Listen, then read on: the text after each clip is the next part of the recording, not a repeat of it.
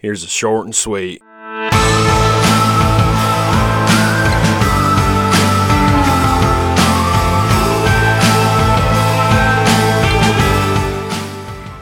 Men, we have another interesting hunting story for you today.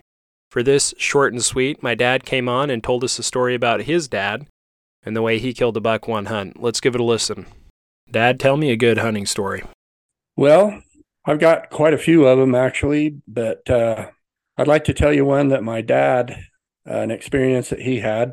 He had quite a few uh, good hunting experiences.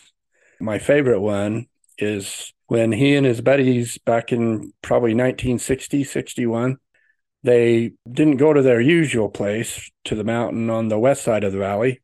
They decided to go over on the east side of, of the valley to that mountain in a place called Spring City Canyon. And as they were driving up the canyon, they looked off to the right there on a ridge, and there was four or five bucks standing up there towards the top of the ridge. And of course, they all bailed out. And my dad, with his trusty 300 Savage that he always hunted with, he shot one just as it was going over the ridge. And he could tell that he hit it, it went down. And so he hiked on up there and he got up to the top of the ridge. And on the other side of the ridge, there was a rock slide, the shale rock.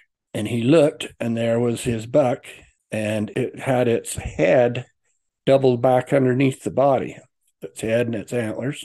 So he set his gun down and he walked down there and he kind of straddled the buck. He reached down, grabbed the buck by the horn, and he pulled it up, and the buck started taking off with him straddled. And he managed to wrestle the buck down to the ground, and he got his knife and he cut the buck's throat. And of course, it died. And as he finished cleaning it, there was no holes. There was no bullet holes, nothing. And he thought, wow, this buck hasn't been shot.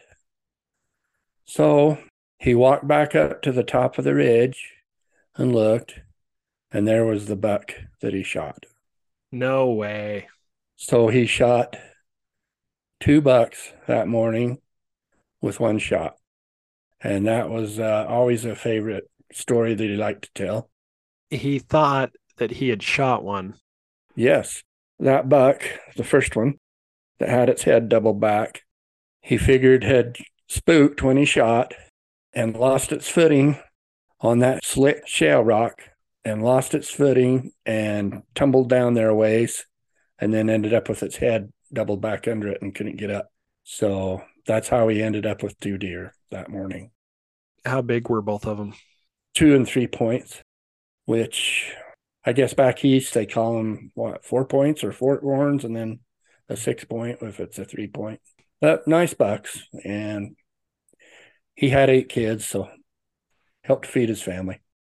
Now, I don't know a lot of men who have killed an animal, especially a big game animal, with their bare hands. But hearing this story, I wasn't surprised that my grandpa did. Thanks for listening. Be sure to subscribe, share with your friends, and we'll see you next time.